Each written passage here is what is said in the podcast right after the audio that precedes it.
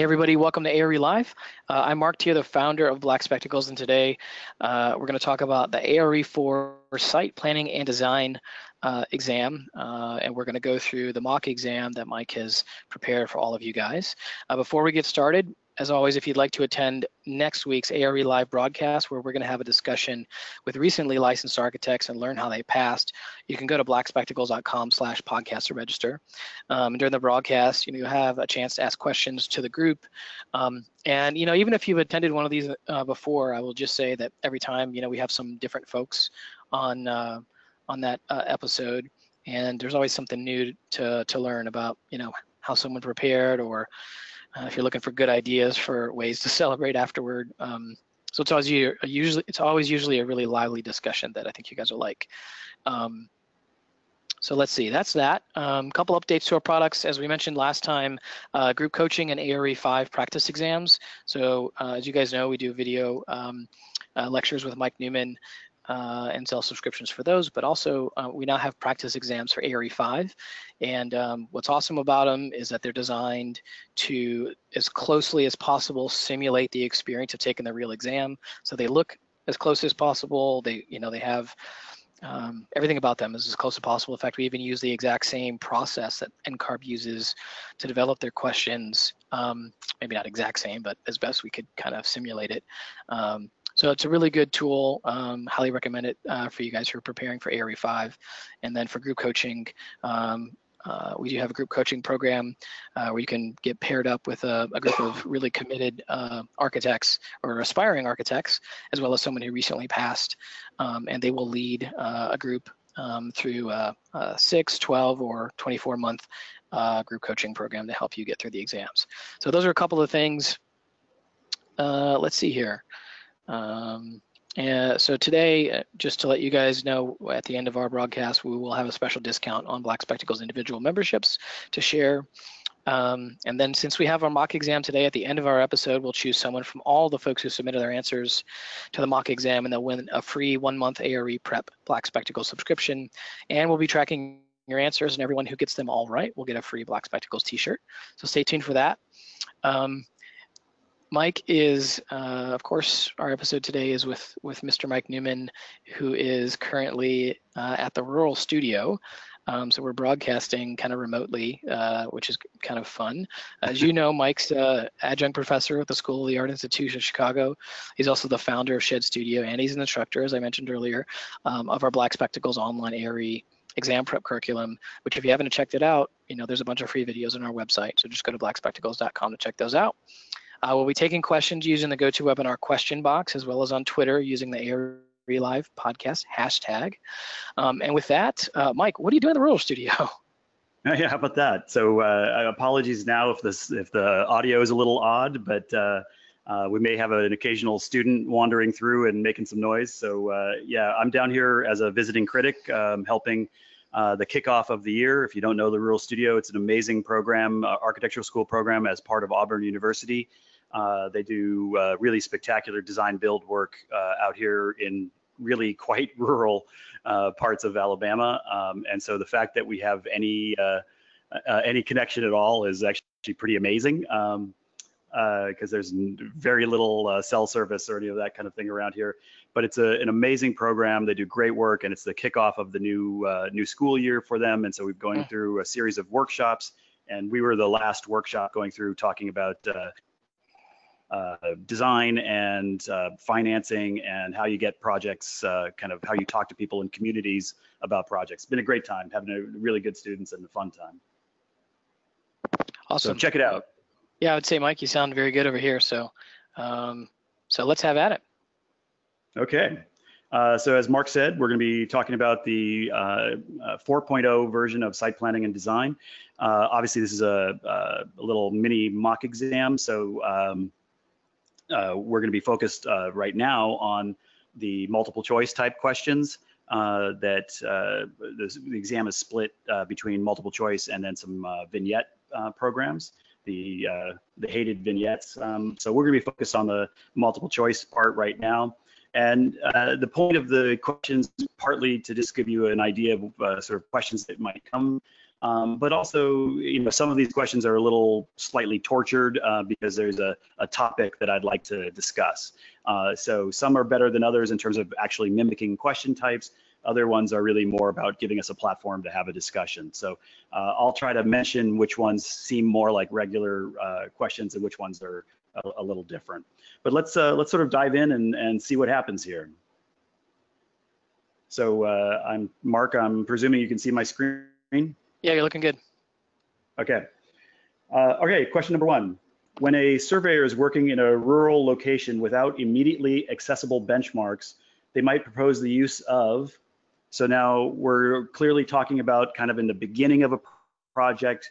Uh, there's a surveyor involved. Uh, we'll talk a little bit more about that in just a second uh, and the kind of process of a surveyor given the difference between rural and urban settings. So uh, surveyor, they might propose doing A, fathom survey, B, metes and bounds survey, C, easements, D, ordinance request. Uh, the words in here that are related uh, to surveys and to site planning uh, are many. Um, most of them are red herrings in there to sort of uh, see if you would get uh, kind of fooled off to the side. Uh, Fathoms is actually the one that's the farthest, even though it's actually sort of related. Fathom is uh, a term of measurement, and it's a naval term of measurement. I believe it's a little over six feet, uh, if I remember correctly. Uh, and it's a way of judging. You drop an anchor down, you see how deep the water is. Uh, and so it's related to similar kind of measurements like a survey, but it's a the, the wrong category. So it's definitely, uh, we are definitely not A. Uh, so then uh, when we start looking at D, C, and B, uh, ordinances are absolutely part of this process uh, and sort of understanding what the ordinance sort of set of relationships are uh, but that's actually not at the survey point. That would be more after the survey is done. You'd be wanting to know what the ordinance types uh, available are, uh, what uh, what zoning issues would pop up from that, when you need to have a variance from that. But that's a later concern after the survey, so it's not ordinance. Easements are a kind of fascinating thing. We'll talk about them a little bit again a bit, bit later, but easements are when there is a contract uh, about use of the property other than the normal use uh, that any property would have. So if I buy a piece of property, I obviously have the rights to use that property within certain zoning limits and certain lawful limits of other kinds. Uh, like I can't necessarily shoot guns on any site or something like that. So there's certain lawful uh, considerations. Um, but other people do not have rights to my property. Uh, I might be able to give them rights. I might have some way of uh, allowing people to use property, but they don't uh, automatically get rights to my property. Well, imagine you're a utility company and you need to be able to get the phone lines through or the water underground, but it has to go across somebody's property.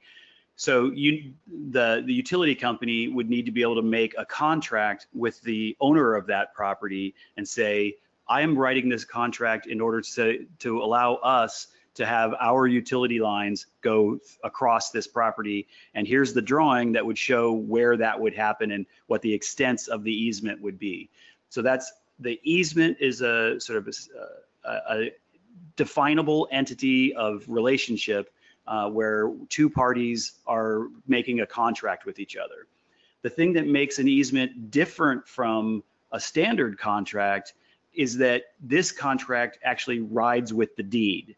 So it can't be that I make this deal with the utility company and then I turn around, uh, maybe the utility company pays me some money, uh, and then I turn around and sell the property, and now it doesn't, that is not a meaningful deal that they made. That wouldn't be fair. So this is a special kind of contract that rides with the deed. So if I sell the property, when the deed comes up for at sale, you would you would be able to see the easements that are attached to it, uh, so that it's a contract that stays in perpetuity, or you can also build in, uh, you know, maybe it's a 99 year lease uh, or easement, uh, uh, something like that. So easements are definitely part of the understanding of a survey. They should show up on most surveys. They don't always, it can get a little complicated, but generally they should show up on surveys. Uh, the easements are very important for understanding where you can build and where you can't build, um, but they are not part of, uh, um, they, they, they, don't, it doesn't really make sense as the answer to this question. The kind of interesting thing about easements, I use the utility companies as a sort of base example because that's the most sort of obvious. But you can have uh, sightline easements. You could have access like driveway access easements. You could have air rights are a kind of easement. Uh, you could have any number of different things. It's just a contract between two people, one of whom is the landowner, and the other one is somebody who needs some sort of access onto that land, and then that easement rides with the deed.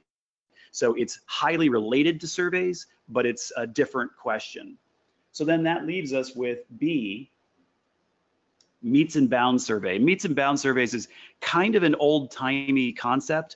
Uh, it's a situation where you would go out someplace uh, that you're going to be doing a survey for, and you'd start somewhere.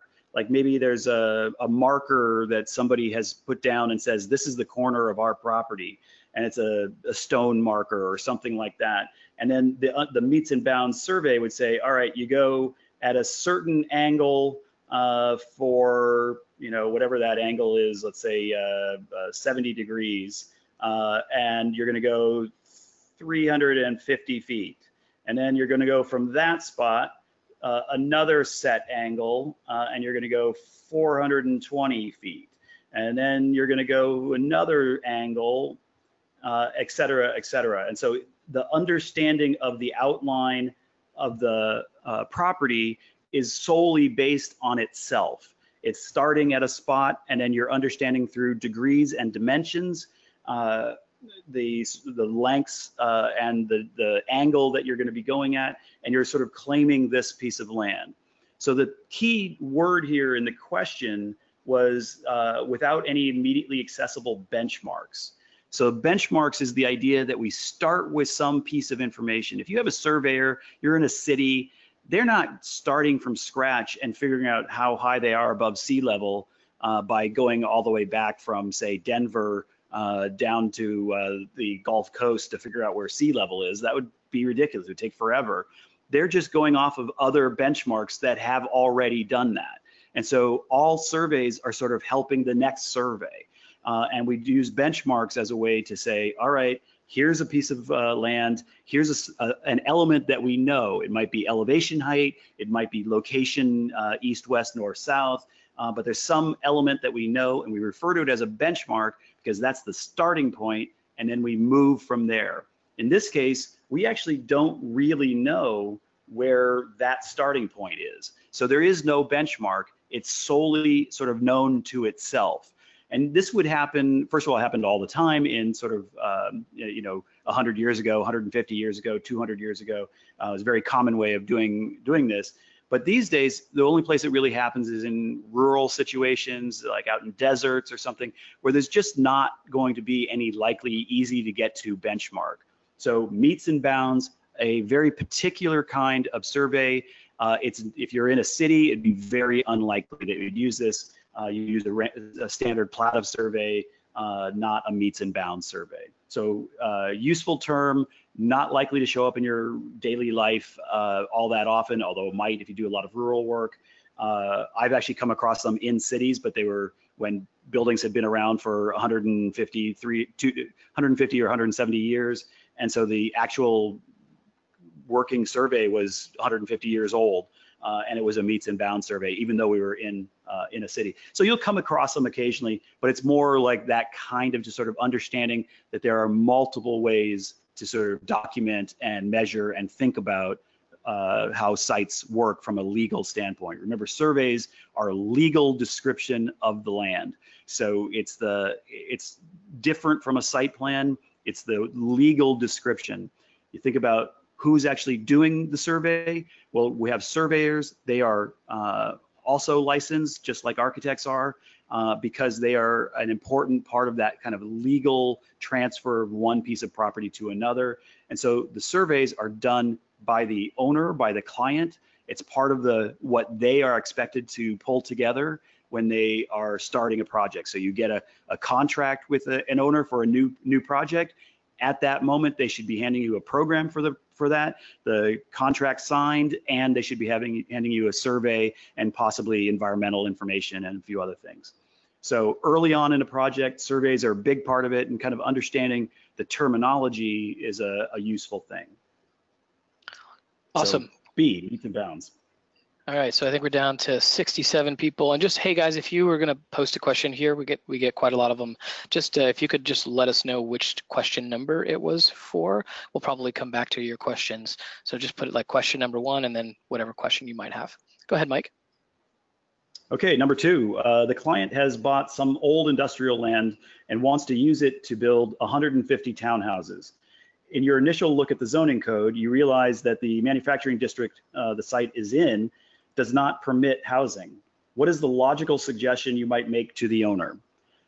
So then you have a couple of different possibilities. Uh, a, change from a subdivision to a township jurisdiction. B, become politically active in the area. C, PUD. D, variance.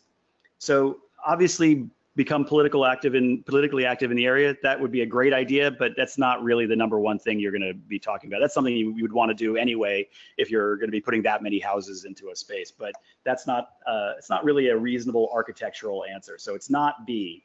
Uh, change from a subdivision to a township jurisdiction.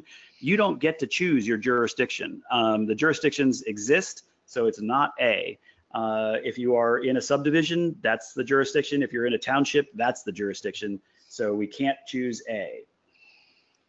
Uh, so then the question comes down to PUD or variance, and actually both are potentially plausible answers. Uh, uh, variance in this kind of situation, this kind of context refers to a way of changing your site's uh, relationship to the zoning code. So there are setbacks, there are uh, districts, there are uh, height limitations, there's a whole series of different things that the zoning code is going to put on any one site. And you can often alter those uh, at various levels of intensity uh, by asking for variance. Uh, then you have to get approved, and if you get approved, you can move ahead with the project something like going from manufacturing to a huge 150 unit uh, residential, that's much bigger than a typical, like, I just want to go from a 10 foot uh, side yard setback to an eight foot side yard setback. Something, something like that would, uh, would be much more typical variance. Uh, sometimes you might be able to go from a, you know, M1 district of a certain kind of manufacturing to an M2 district, you know, something that's very close and similar uh, but a little bit different. It allows you to do a subtly different, uh, permitted uses are subtly different. Uh, so variance is certainly a plausible answer, but it's actually not the best answer in this scenario. The best answer is going to be C, PUD, and a PUD is a planned unit development. Um, now, uh, in order to kind of make it a little harder to, to guess on this particular version, I said PUD. On the exam, I believe they would actually spell it all out and say planned unit development. So they're not going to try to hide it uh, in that kind of way. So that's one of those examples I was talking about, about the way that we've worded this. But a planned unit development is that situation where you have an idea, it's a good idea, you think the city or the municipality or the township uh, is going to like this idea, but it doesn't currently fit to the way that they've organized the zoning code. So what are you going to do? Well, essentially, you make a proposal and you write a new zoning code just for that site and you write it and you write out all the different things like what the setbacks are going to be and how the street lighting is going to work and where the roads are going to go and uh, all of that stuff. You you make something that makes sense to you and that you think would make sense to the city the municipality the township whatever. And then you give that uh, proposal that proposed uh, zoning ordinance for this particular site uh, to the local zoning official the local zoning official might review it. They might uh, talk about it, say, well, I don't think this is a good idea, or uh, have you know a little back and forth. So then maybe you rewrite it to sort of uh, fit to their needs. Once they accept it, then they would then take it to the local uh, city council or whatever uh, system the local municipality has for governorship. Go governorship. Uh, and they would then vote it in or vote it down. So just like uh, any part of the zoning code. It has it's like a law. Codes are a little different from laws, but they're essentially, for our purposes, they're kind of like a law. And how do laws get enacted? Well, they get voted in by the city council or whatever the entity is. Uh, and so they would vote it in just like any other part of the zoning code, just like any other part of the law of the land in that municipality. And then if they say yes and they vote it in, then it literally becomes part of the zoning map. It literally goes into the zoning code. And so it might say uh, planned unit development number 7,242. And there'll be a little line that says this is uh, kind of what's happening and this is where the information for this can be found. And so it becomes literally part of the zoning code of that place. So this would be a classic example where you would probably need to do a PUD because it's too big a change for the various forms of variances and, and changes from the normal zoning code.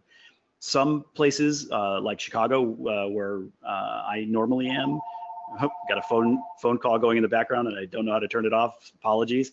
Um, uh, some places uh, will use slightly different terms like plan development um, and planned development is the same as a planned unit development.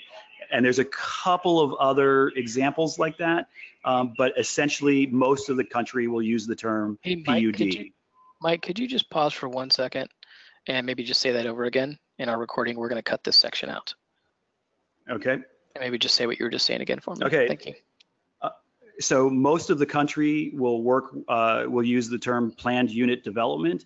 Uh, but some places like where I normally am in Chicago uses actually plan development, a PD.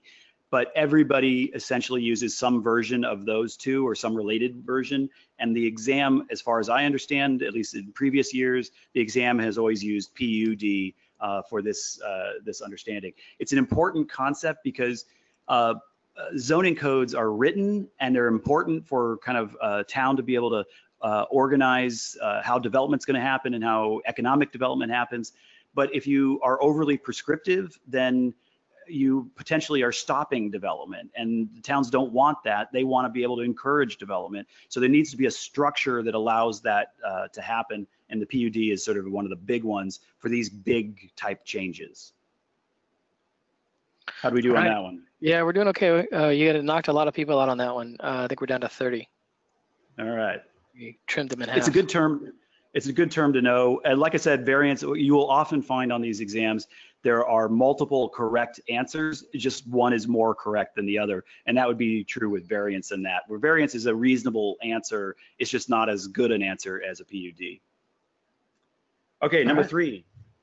Uh, in a typical urban shopping street zone for retail, uh, what is the front yard setback?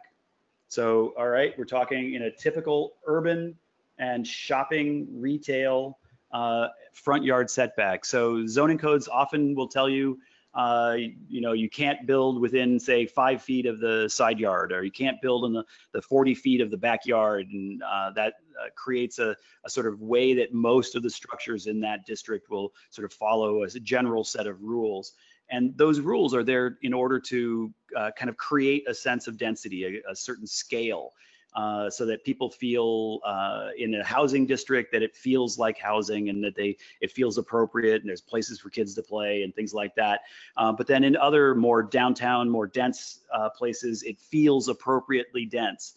Uh, and an urban shopping retail area would be one of those density spots. So imagine you're in a city and an urban setting uh, and you are standing on the sidewalk and how far away is the door to the uh, to the uh, shop? Well it's not far away. It's right there. The answer on this is going to be almost always zero feet uh, because you're trying to have the retail areas feel dense feel exciting. You want uh, as a city they want to have the retail you go from one to the next so you're encouraging people to be able to go from you know one easily and go to the next so the idea of the density the idea of coming right up to the street edge the reason that you picture that in your head uh, when you think of a, an urban setting and a retail like a shop Uh, the reason you picture that door being right on the sidewalk is because that's how zoning codes work, is that in that kind of setting, it's very likely that that's going to be a zero foot setback. Uh, and that means that most people are going to push forward and be right there uh, at that sidewalk and get that sense of excitement and from the city standpoint and from the retailer standpoint, also hopefully for them get a sort of sense of economic development kind of going that one store helps the other and they they kind of create shopping districts. Can you imagine can you eh, can you picture uh, uh, where there's a setback that's bigger than that? Absolutely. There are tons of places in lots of different cities where they started maybe as residential but then for one reason or another have become uh, uh, uh retail areas um, and so they're kind of stuck with the old uh, setbacks. Um, you know, that happens all the time, but it's not the rule and it's not the way that they would do it if they were starting from scratch. So a typical answer to that would be zero feet. Now, Mike, would you say that this is more of one of those kind of trying to make a point kind of ones or, um, or yeah. a fair one, a sort of a fair game question? No, this is absolutely, yeah, thanks for reminding me. Yeah, this is absolutely something that is more about trying to make a point uh, than this is, um, it would be fairly unusual for them, such a speculative type question to ask uh, like this. It would have more information and it might be like uh, in the actual exam, it might be more like, uh, here's some information about a site and here's a piece of the zoning code and here's a site plan uh, where do you think the front wall of the building is going to be, or where you know where's the the front setback, and you would have to negotiate your way through the zoning code and through the site plan and through the the question the base question and you know a few other pieces of uh, information to be able to figure out where that would go. Uh, so I'm yeah I'm using this more as an opportunity to sort of get across the idea that the zoning codes are tools with a purpose and that the purpose has there's many different purposes but you'll find that there is purpose behind these things. They are about setting a, a scale and density setting a, a, sort of logical type of interaction. Uh, so certain kinds of spaces get spread far apart. Other kinds of spaces they're expected to be very very close and dense.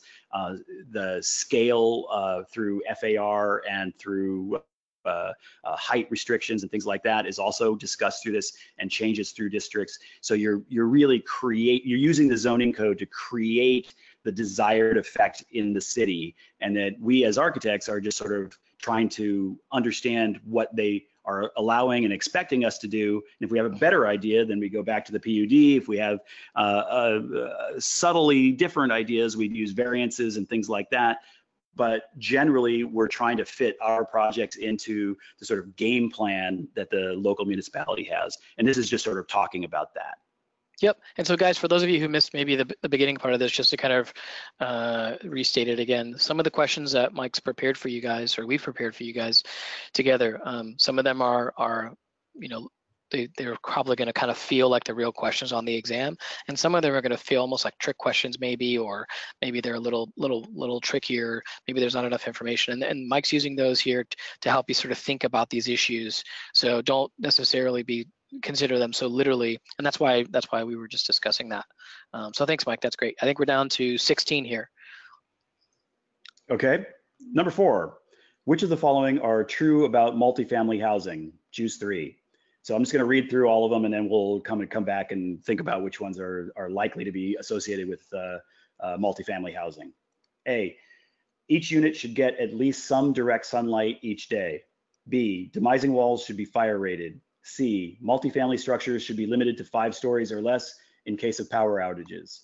D, the best planning will make a series of towers in a garden, thus giving plenty of green space for kids to play. E, providing larger multifamily structures near transit stops uh, uh, will often allow the developer to produce fewer parking spaces. F, if the building is over three stories, then radon is not a concern. So, okay, we start looking through these. These are kind of random. There's a series of questions, uh, potential answers here that are um, uh, about kind of design planning, and there's a series of questions that are a little bit more straightforward, earnest, like uh, should it be fire rated? Uh, when I run through, um, and and this is another kind of interesting example one. Uh, there are many different examples uh, in uh, NCARB information where there are certain design principles that they expect you to know. Um, and how you would know them is tricky, um, so it's not always obvious, but one of them is A. Uh, so A is absolutely part of this. Uh, so I'm going to circle that one. Each unit should get at least some direct sunlight each day. This is not a code. This is not something you are mandated to do. This is just sort of uh, an architect should know that we sh every unit should get at least some sunlight. Uh, this is sort of one of those kind of unwritten rules. Uh, would you not be able to build it? Would a code official stop you? No, they're not going to care. But uh, the AIA and NCARB and everybody feels like uh, this is the kind of thing that you should know as an architect. So I'm going to circle A. Uh, B, demising walls should be fire rated. Uh, in almost every situation of multifamily, uh, there's a couple of exceptions, that, but they are very, very particular exceptions. Uh, the demising walls are fire rated. So what this means is the demising walls means the demise of the unit. It's the wall between two different units. Uh, there's going to be some regulation that tells us about what those walls need to be. It may not be a full hour, it might only be a half hour fire rated, but it's likely to be an hour, possibly two hours, even more in certain situations. So I'm also going to circle B.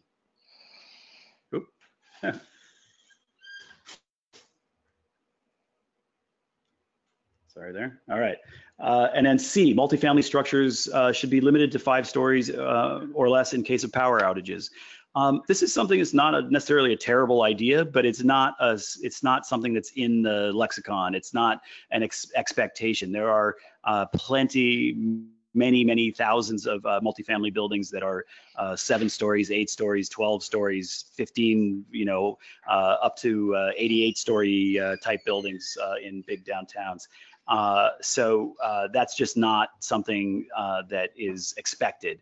Now, it's not a terrible idea because after uh, all the hurricanes that have been happening, uh, you've seen lots of people when the power goes out, you're elderly, something like that. It's actually potentially a big deal to be able to get in and out of the building if you have to walk up seven flights of stairs.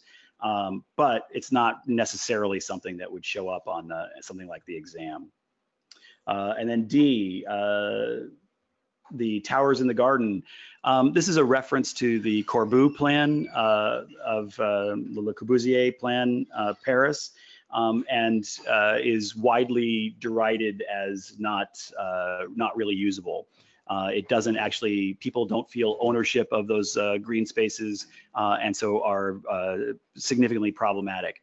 There are many uh, thousands of architects who challenge those ideas and say that uh, the high rises are actually great.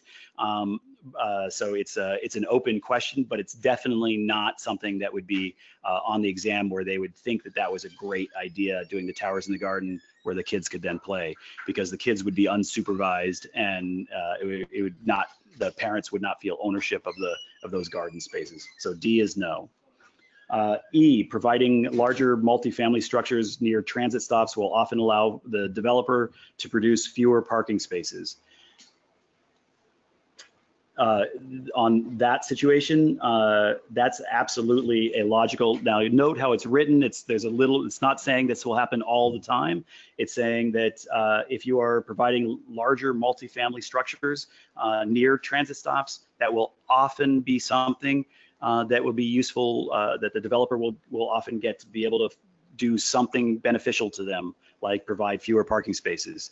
The idea here is you're trying to encourage people to uh, put new housing near transit sites. So there's a whole series of relatively new. I mean, there are some places that had similar things for 20, 30 years, but a lot of it is within the last about 10 years. And it's this idea of these overlay zoning, and this is really referring to this. This is about kind of encouraging smart growth.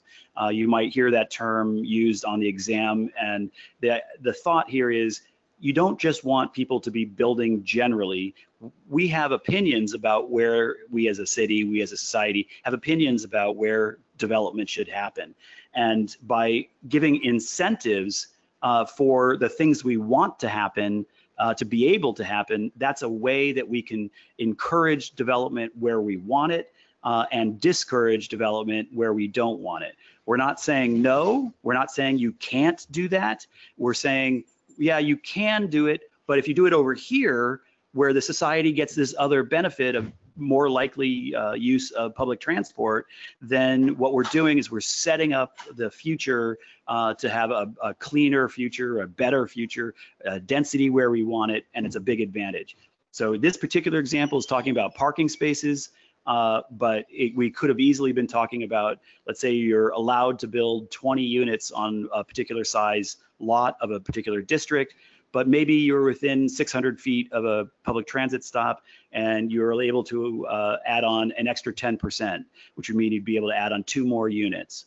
Well, that's a big deal to a developer, and that little bit of encouragement is going to densify uh, near the transit stops, but uh, not say no to other people. We're not saying you can't build. We're just doing this overlay zoning, which is encouraging people and discouraging people, encouraging them to do the things we want discouraging them to do the things that we don't want, which would be putting more housing in places that are farther away uh, from public tra uh, transit. So this is a like this is just one little potential uh, discussion point, but it's an important idea of this idea of the overlay zoning of the smart growth, where we are seeing things beyond just the zoning code and finding ways to encourage the things that we like and as a city getting more benefit out uh, for the future uh, of the of the constituents. Uh, and then so those are the three that uh, that I would put on. All right, we're down to 11 with that, Mike. All right. Number five, while reading the landscape code for a specific municipality, the architect sees that uh, grass areas have a maximum slope of 25%. Your site plan has a grassy area that is 37 feet long. What is the maximum vertical rise that can be shown on your topography for this grassy area? Uh, so this is a sort of odd little question, um, but what it's really getting at is uh, that in different situations, we talk about slope differently. So we're talking about uh, an accessible ramp. We're probably talking about one to 12, uh, right? It's that's how we would talk about it. We're talking about a roof, you might be talking about a, a six and 12 roof or a three and 12 roof or a 12, 12 roof. Uh, so we talk about things in certain ways, but when we're talking about uh, slope of topography, we actually use the term percentage.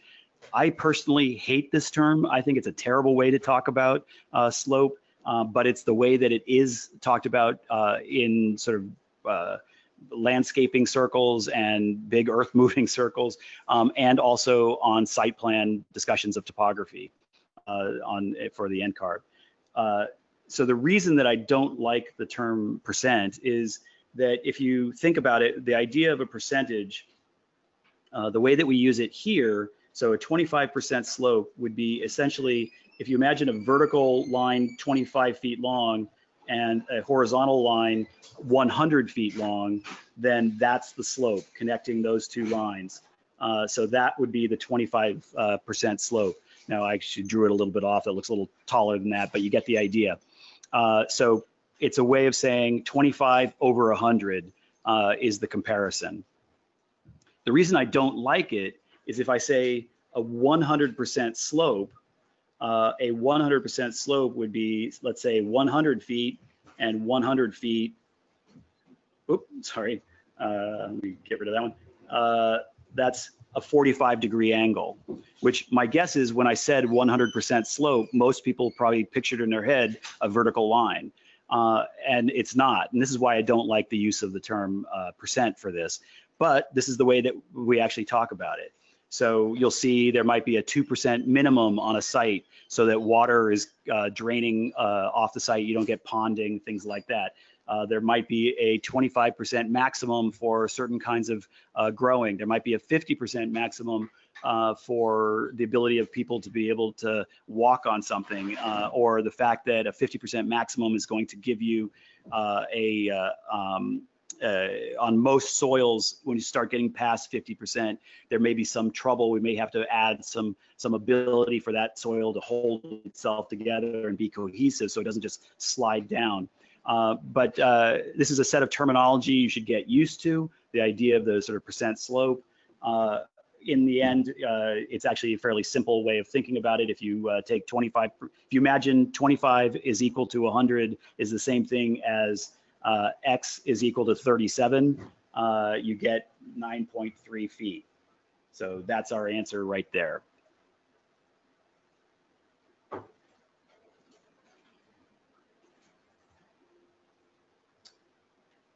Okay. Number six.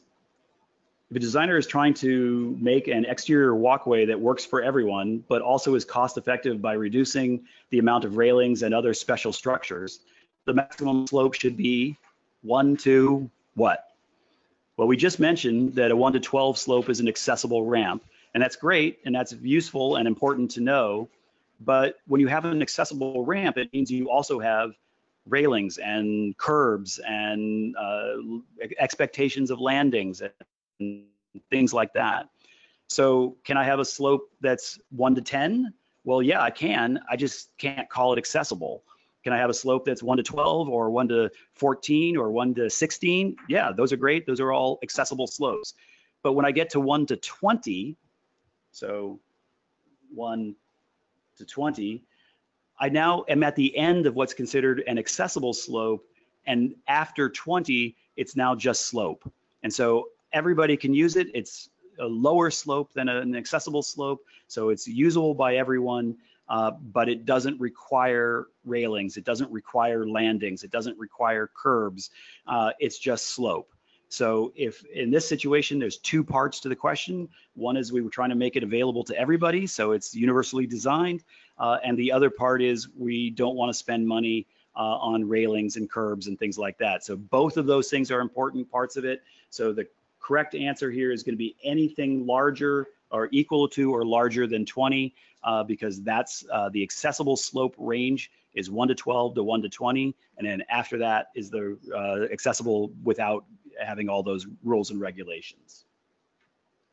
So your answer is 20 or 20 plus. All right, down to uh, down to six folks at this point.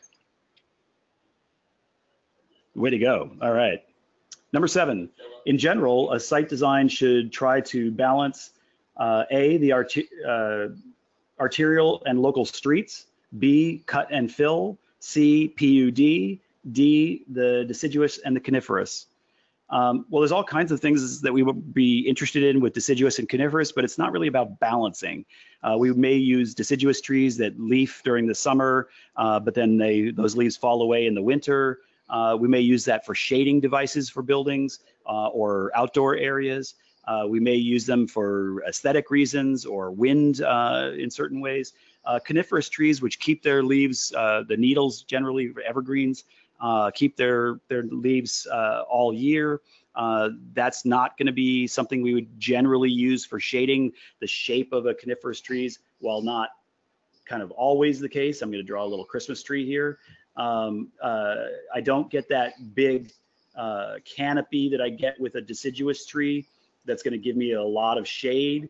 Uh, with a uh, coniferous tree, I'm just going to get a, a, much smaller amount of shade uh, that's going to come from that. So they're just not very useful from a shading standpoint. Plus, uh, generally, when I'm thinking about it from a shading standpoint, I want shade in the summer, but I don't want shade in the winter. So the idea that the leaves of a deciduous tree drop, very useful uh, whereas coniferous is not so useful from that of kind of giving me the benefit of the sunlight during the during the winter. So uh, deciduous and coniferous trees, there's lots of interesting things to talk about, but it's not about balancing. It's that's just not uh, what you're doing there. You're getting the benefits out of it. You might want all deciduous trees. You might want all coniferous trees to block a lot of wind uh, all winter something like that. But uh, that's just not how it's going to work. PUD, uh, we just talked about the planned unit development that's uh, again, it's not about balancing anything. It's about making a proposal. So that's uh, not really our uh, potential answer. So uh, not C and not D. So then our question here is arterial and local streets and cut and fill. Uh, uh, arterial and local streets is actually kind of an interesting set of issues that relate to this. Um, but it's again not about balancing. you are uh, engaging arterial streets in a particular way and you are engaging local streets in a particular way. So for example, if you were on a corner and there was an arterial street, arterial meaning big street that's like the, the one of the main arteries of that local area. Uh, so it's a big main street where the cars are going pretty fast. You would probably not put a house uh, driveway going out where you're going to back out into that arterial street. Uh, you would probably, yes, I would do that onto the local street, but not onto the arterial street. So again, there are issues with arterial and local streets that I would want to think about and make sure I was using appropriately, uh, given the site and given the location, what I had access to. Uh, but it's not something that I can balance. So we're down to and left with cut and fill. So what the hell is cut and fill? Well, cut and fill is the idea that if I'm doing, if I'm being a smart designer and I decide that we're going to dig out, we're going to excavate a bunch of the site in order to do a basement and to do some uh, bioswales and to move the water around in a particular way. I'm going to dig a bunch of soil out. I can either take that soil and put it in a bunch of trucks and truck it somewhere at massive expense because soil is heavy and the trucks are expensive. Uh, or as a smart designer, I can say, well, wouldn't it be smart if I just, if I dig out some over here, maybe I make a mound over there. And that's the idea of balancing cut and fill. This is kind of like that idea about sunlight getting to every uh, unit. Um, this is one of those things, it's not a rule, it's not something that has to be. This is something that is just about sort of good design, being smart about your design activities. Uh, so this is a an unwritten rule that uh, the folks at NCARB and AIA and sort of every guidebook you'll ever see will say it's just sort of a, a thing you should know that if you're doing site work, you would try to balance cut and fill so you don't have extra cost and also all the weird things that happen when you start taking soil that might be contaminated from one place or have certain kinds of invasive species and then you're going to dump it somewhere else and now those invasive species have, have moved on and, and spread even more. So there's there's actual reasons to do it but it's mostly about just being kind of a good designer in the world. All right. Uh, down to six. We also have multiple offers to send some WD-40 down to the rural studio you. yes, I, I uh, apologize. Uh, there are good, actual Rural Studio students doing Rural Studio work in the room, and they keep like those students are damn gonna do. They keep walking in and out of the door, and the door makes a lot of noise. Sorry about that. It's, uh, it's That's all good, man. Here. Uh, so, so feel free to send them uh, some uh, some WD-40. I'm sure they could use it and it's tax deductible. So That's right. It's tax deductible to uh, Okay, number eight. Uh, right.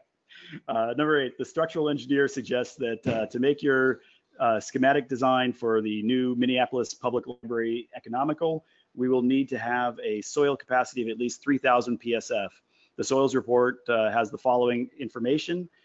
talks about organic material at the first six inches, silty sand until about 18 inches, sand a little bit after that, uh, and then sandy gravel, gravel and stone, and bedrock uh, down below 32 feet. Uh, and so we have a couple of different pieces of information in here, but what we're looking for is trying to figure out uh, what is the best depth to choose uh, for the bottom of the footing. So where does the footing need to go in our excavation in order to be a viable and smart and logical spot for this set of information? Um, so this is an, kind of an example where there, this would probably be more like uh, one of the case studies where there would be a soils report, there would be uh, some uh, zoning information, there would be some other stuff. It would be separated out pieces of information, and this would be one of many questions you might get. Uh, and you'd have to analyze that information and make sort of logical decisions. So we've kind of crammed it together into one question. Um, and this is a little bit of a trick uh, but the sort of situation here is we're looking for 3,000 PSF. So that's pounds per square foot. So if I have a load coming down through a column, through a bearing wall, uh, I can add up all the dead load and the live load. We can figure out what that total load is coming down through my structure. And I need to have enough capacity in the soil to give back at least that amount of load. If I have more load than the soil capacity, then when I build that structure, it's going to just start slipping down in, it's going to, you know, imagine you take a pencil and you push on it into the soil. Uh, the, the point of the pencil is going to go right into the soil. if I don't have enough capacity of the soil uh, to push back uh, given the load coming down. So I'm always trying to balance the amount of, uh, uh, like choose the right soil depth that I'm gonna get the right amount of uh, PSF, the right amount of pounds per square foot of ability to push back as my building load comes down and uh, presses downward. So they've asked for 3,000 PSF. That's actually a relatively low number for an institutional building. It would probably be higher, but I just chose that to make this question work a little bit better. Um, so we look on our soils report uh, and we find that our 3000 PSF is right there. And we can do that in the sandy soil uh, anywhere uh, right in that range of one and a half feet to two and a half feet uh, below uh, below grade. So this uh, the we are 30 inches below grade in order to put our footing. But and here's the tricky part: you also had to realize that this is Minneapolis uh, and Minneapolis is a very cold climate, and the PSF is not even the driving source of the issue. In this case, the issue is actually about frost depth. If I put the footing at uh, 30 inches or two feet below grade, uh, it's going to get cold enough in Minneapolis that the ground will freeze down that depth and actually freeze underneath our footing and through frost heave will lift up because when uh, the moisture in the soil gets cold enough, it freezes, it expands just like it does in your refrigerator when you make uh, ice cubes. It'll expand and it'll it's a very strong like, expansion and it'll literally lift the building up. Now it'll only expand a tiny amount, uh, so it's not like it's going to you know throw it out of the soil or something like that but it'll expand it a little bit and then when it unfreezes it'll let it go back and then it'll expand it a little bit and then it'll let it go back and the constant expansion uh, and, and, contraction expansion and contraction will eventually work the building right up and out of the soil might take years um, but uh, that's the kind of problem you would have which is why we have the idea of frost depth a cold climate i'm going to need to go deeper than uh, the 30 inches that the sand is going to give me. Um, and I actually don't know for sure. I thought I knew, but then somebody questioned me and I realized I wasn't 100% sure. Um, but I believe Minneapolis is D 48 inches uh, for frost depth. So when you look at the answers, the clue is there in that answer D. It actually says uh, the uh, 48 inches for frost depth, and to sort of clue you into the idea that uh, there are other issues involved, not just the PSF. Uh, so would I go to 24 inches for the uh, 3000 PSF? That would get me enough PSF. That would get me enough structural capacity from the soil, but it would be too high up, too close to the to the grade, uh, and would likely freeze and cause problems. Uh, would 32 feet down to bedrock uh, for the best capacity? That would be awesome, but it's going to be much, much, much more expensive uh, I get 10,000 PSF. That's way more than I need. Uh, so that's certainly a reasonable answer, but it's not the logical answer uh, in this situation. Uh, 36 inch for the well-drained sandy gravel. Uh, sandy gravel being well drained might be useful, but it's not the key running point uh, of what we're talking about here. Really, in a cold climate, that's going to be the deciding factor uh, or if there's a basement or other things that are design reasons why we'd go down lower. But uh, the height of uh, the the depth, excuse me, of the footing is about the frost depth until I get into places where uh, frost depth is just not an issue, uh, say uh, Alabama, Florida, New Orleans, uh, Arizona, things like that, uh, where it's just not likely to get that cold for that long. It takes quite a while. It's not just a one-time cold, but it has to be cold for a while uh, for that to be meaningful. Um, and that frost depth becomes uh, the driving force until you get to those parts of the country that the frost depth is maybe 12 inches or zero inches or something like that because it just doesn't get that cold. At which point, then just the capacity would be the driving force. So, guys, this one here, um, uh, presumably Mike would, would agree with this. This is going to be one of those that, yeah, they, uh, so many of you have been asking, um, uh, how would you know 48 inches is actually the right answer? And so in this case, in the real exam, there probably would be some information about that. Um, and Mike, to exactly. your um, to your to your question, Philip, presumably from Minneapolis, says that yes, you're correct. It's cold as hell there, and it's uh, Yeah. 48 inches. Yeah. Yeah, so uh, Chicago gets to is typically 36. In certain Chicago areas, it's actually 42, um, uh, which is deep enough. Uh, but it's always a little bit colder in Minneapolis, and so yeah, they have a 48 inch. Oh, that's great. I'm glad you checked. Uh, I appreciate that. Uh, I thought it was right, but I wasn't 100% sure. Um, yeah, so like I said at the beginning of this question, this is likely a sort of condensed version of a uh, case study type question, um, which uh, would have more multiple pieces of information attached to it. All right, number nine. The site has a building height restriction by zoning code. The client wants to have a lot of storage and back of house uh, areas that could potentially be in basements. The client suggests that the program should be focused on a building that has many floors of basements in order to make a relatively large building without going above the height limit, without uh, dealing with the zoning code height limit. As a designer, what would be one of the first concerns you would want to research given that? Um, so you suddenly start thinking about, all right, we're going to go onto the site. They're trying to keep the building's uh, overall height down, so they want to push a bunch of the floors down into the ground. So maybe I have two floors of basements or three floors of basements. So I'm going down, you know, 16 feet, 20 feet, 25 feet, something like that, right? That's getting deep into the ground. Uh, one of the first things I would want to know is where is the water table? So the water table is going to be that uh, idea, and it's sort of a kind of conceptual and real thing. Uh, when I have soil, uh, the soil is saturated at some point. So if I dig down and dig a hole, and this has all happened, everybody's done this, maybe at a beach or something, you dig a hole at the beach, uh, and at a certain point, the water fills up a part of that hole, and it fills up to a certain line.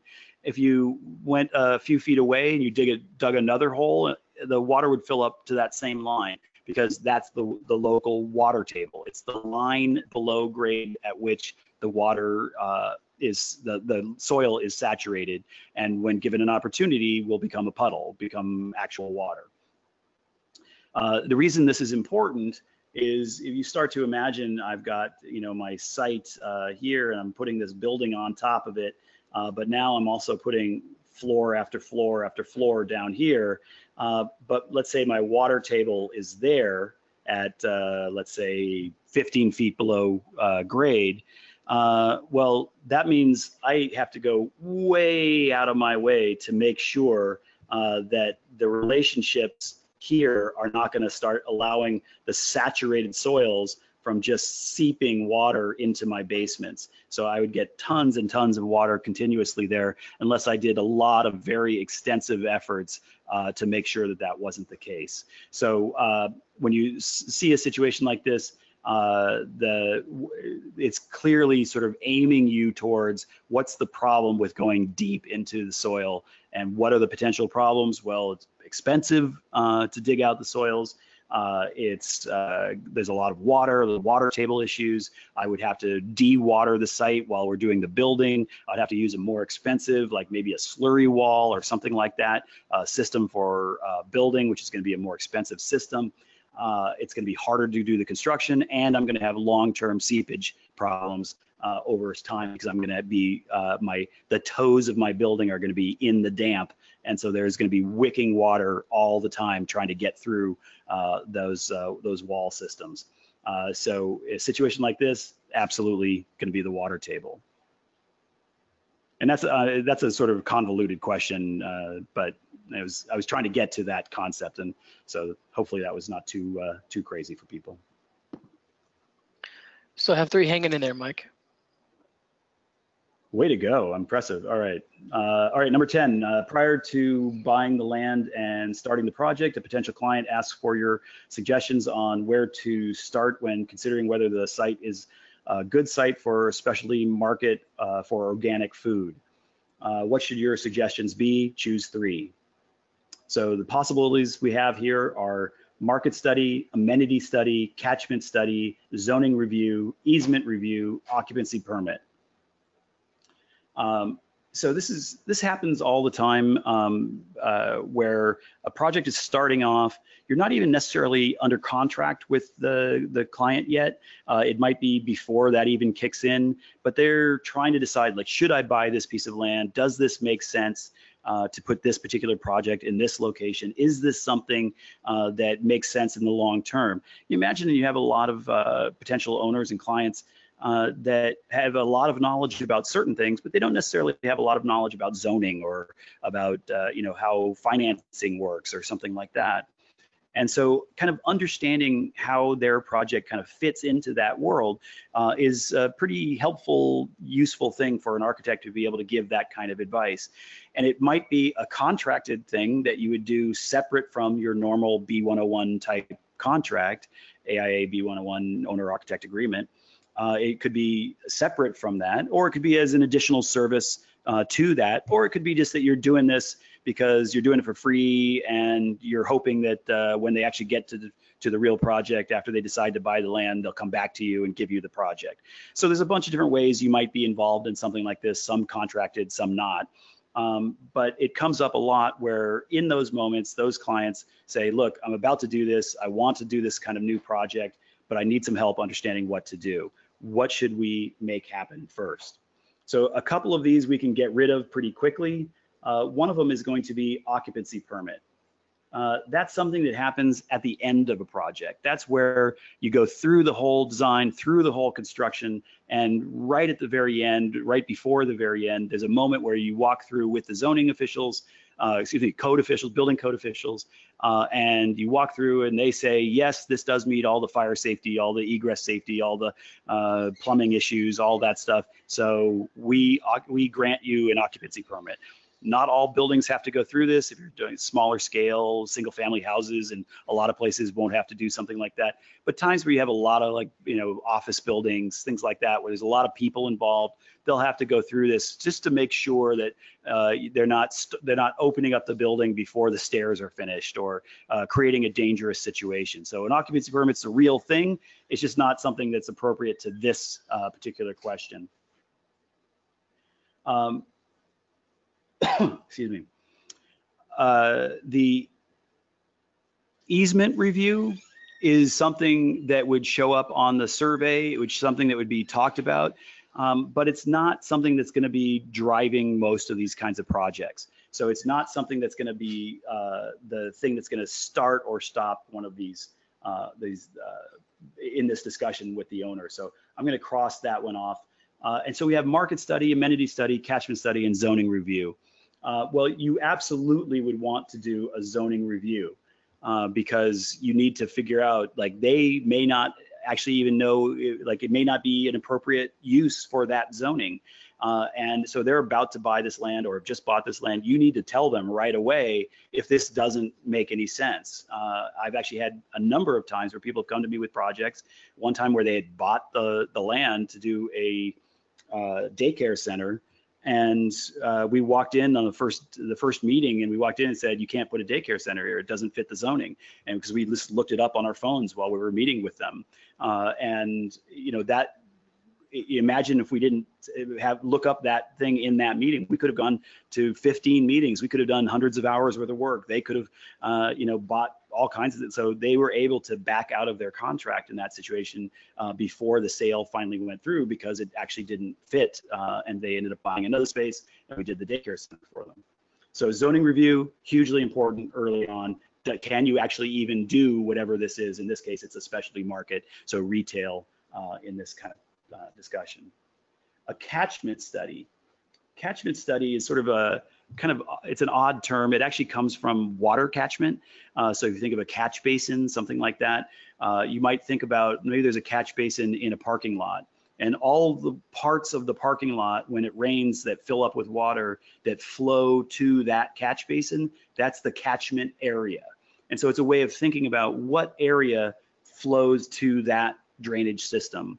Well, the way that we use it here in term catchment here is saying that if we think of all the potential buyers who are going to be potentially using this spot, um, who are going to be going to this site, you can think of them as people who potentially would flow to this site. Uh, so if it's like a corner store in a city, it might be a catchment area of a couple of blocks. Like if you were 15 blocks away from a corner store, you're probably not going to walk to it to go buy some you know thing of milk or something. But if you're going to walk 15 blocks you're probably going to drive to a real grocery store. You're going to lose the sense of that like intimate corner store quality. So its catchment would be smaller than that. If you're talking about a grocery store you might have a catchment area of actually quite a large neighborhood area. But also people might actually drive to it uh, from fairly far away. So you might have a catchment area you know maybe you've got some streets uh, in a street grid and there's your uh, grocery store location, but then there's a highway over here. Uh, and so your catchment area might be sort of associated with the neighborhood, but then kind of follow the highway as well. So it doesn't have to be a, like a circle or a square or something like that. It's where are the people coming from that would go and use this school or store or uh, you know whatever it happens, fitness center, uh, anything and if you do a catchment study and you realize, you know, our entire catchment that's likely to be using this is uh, 45 people because it's just not a very dense area, well, then that's not a place that can support a store. That's just not going to work. So it's a way of helping people understand the likely capacity of any one site. Uh, so this is something architects probably wouldn't do the catchment uh, study, although I've done them before. Um, but typically it would be done by somebody who specializes in that. Uh, and it's a kind of thing that you would be telling, you'd be helping them to understand what sort of issues would be useful to know before they put all their money in. Uh, so catchment study, absolutely. Now we have the between market study and amenity study, and this is a little terminology thing, um, and I've sort of put this in here in order to be able to have this uh, particular conversation. A market study is what does the market want? So it's related to a catchment. You would actually probably do a catchment study as part of the market study, but it's about asking people questions. What kinds of stores do you want? What kinds of, uh, you know, what do you need? What's missing from the neighborhood? What's what's the market that uh, is available? What's the niche that's available uh, that would be helpful to you? It's a way of asking people questions and doing research and looking at what's uh, what businesses have gone out of business and what businesses are staying in business and and are healthy uh, and sort of understanding what the market is like. So a market study is the other one that we would suggest. Uh, it's a very uh, sort of straightforward kind of concept. It's part of sort of somewhere between uh, real estate and architecture. Uh, so the people who do market studies are usually sort of specialists in the real estate end of things, uh, but uh, often architects are involved in it to sort of help make clear what the process is. And then amenity study that's a, a, very particular kind of thing. It's similar to a market study, but what it's saying here is the idea that uh, the amenities, uh, let's say we're doing um, a multifamily housing or say condo building. Uh, you know, right now there's a certain expectation for condos in uh, uh, downtown Denver uh, that would be, you'd have a certain kind of uh, appliances maybe, or a certain kind of uh, room layout. Maybe it's an open plan is sort of the current thinking of things.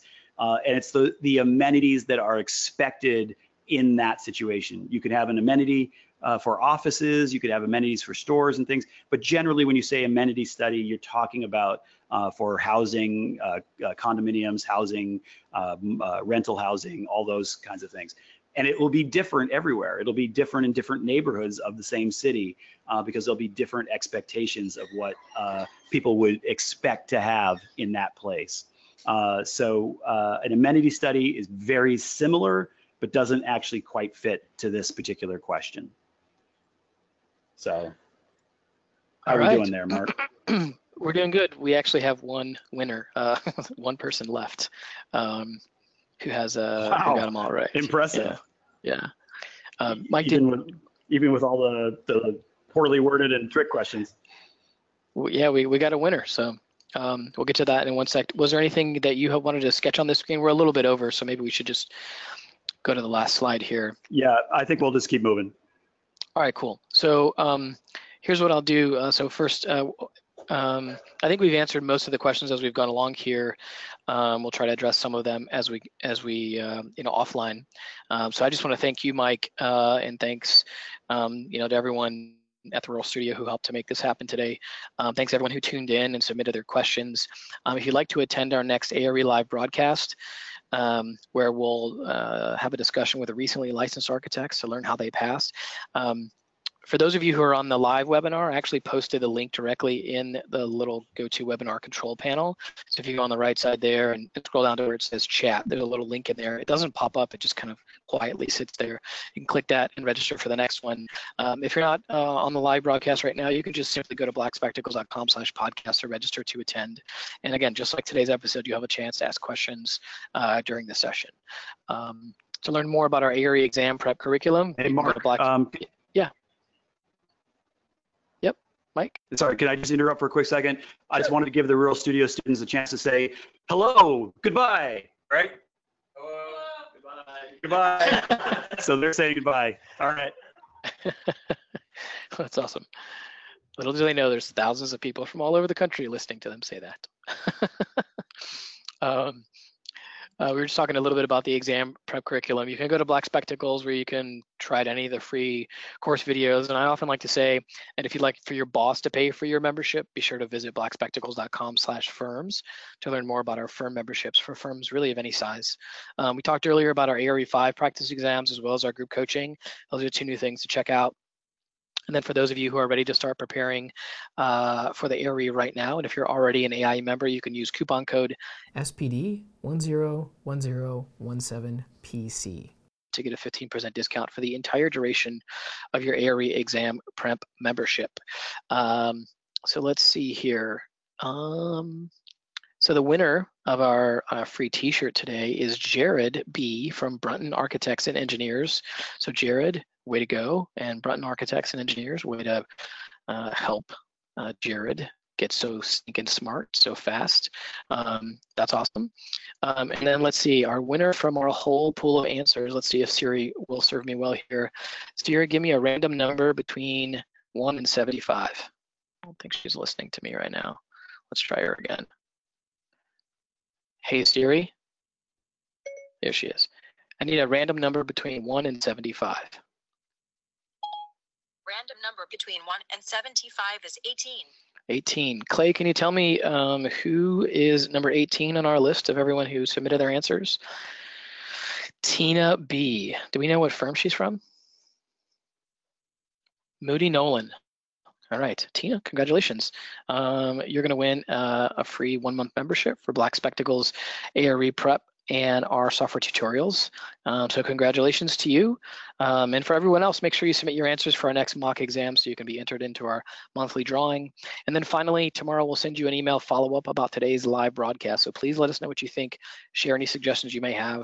Uh, I promise we'll read every word that you write and use them to tune our next episodes. So thanks for tuning in.